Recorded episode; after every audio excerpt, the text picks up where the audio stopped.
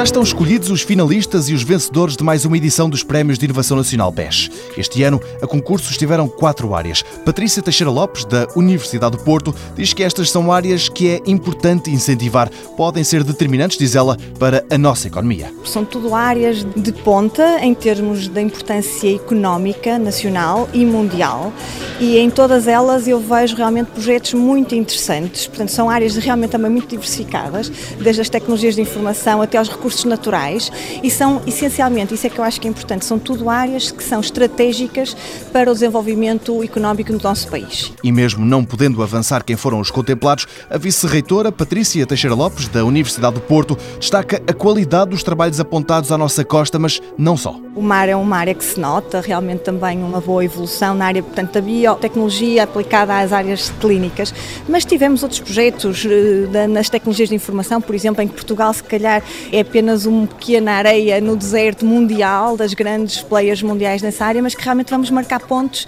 e, e o exemplo foi o projeto que teve, foi um dos vencedores. E falando em particular sobre a prestação dos concorrentes vindos da Universidade do Porto, esta vice-reitora, sem revelar muito, admitiu orgulho. Estou muito, muito satisfeita, com muito orgulho venho cá, eh, em representação da Universidade do Porto, mas com mais orgulho para ver aqui projetos muito interessantes que mereceram também, não a minha apreciação, porque aí estou a ser juiz em causa própria, mas que mereceram a apreciação dos meus colegas de júri e, portanto, isso faz-nos ver que realmente a estratégia que estamos a desenvolver todos dentro da Universidade do Porto está a atingir realmente os seus resultados, nomeadamente a nível de projetos multidisciplinares e que vão contribuir para o desenvolvimento económico e criar postos de trabalho, criar emprego, criar riqueza, que é essa, de facto, eh, uma das maiores eh, importâncias para a investigação. No total foram mais de 100 os projetos candidatos. Na próxima semana serão anunciados publicamente os vencedores.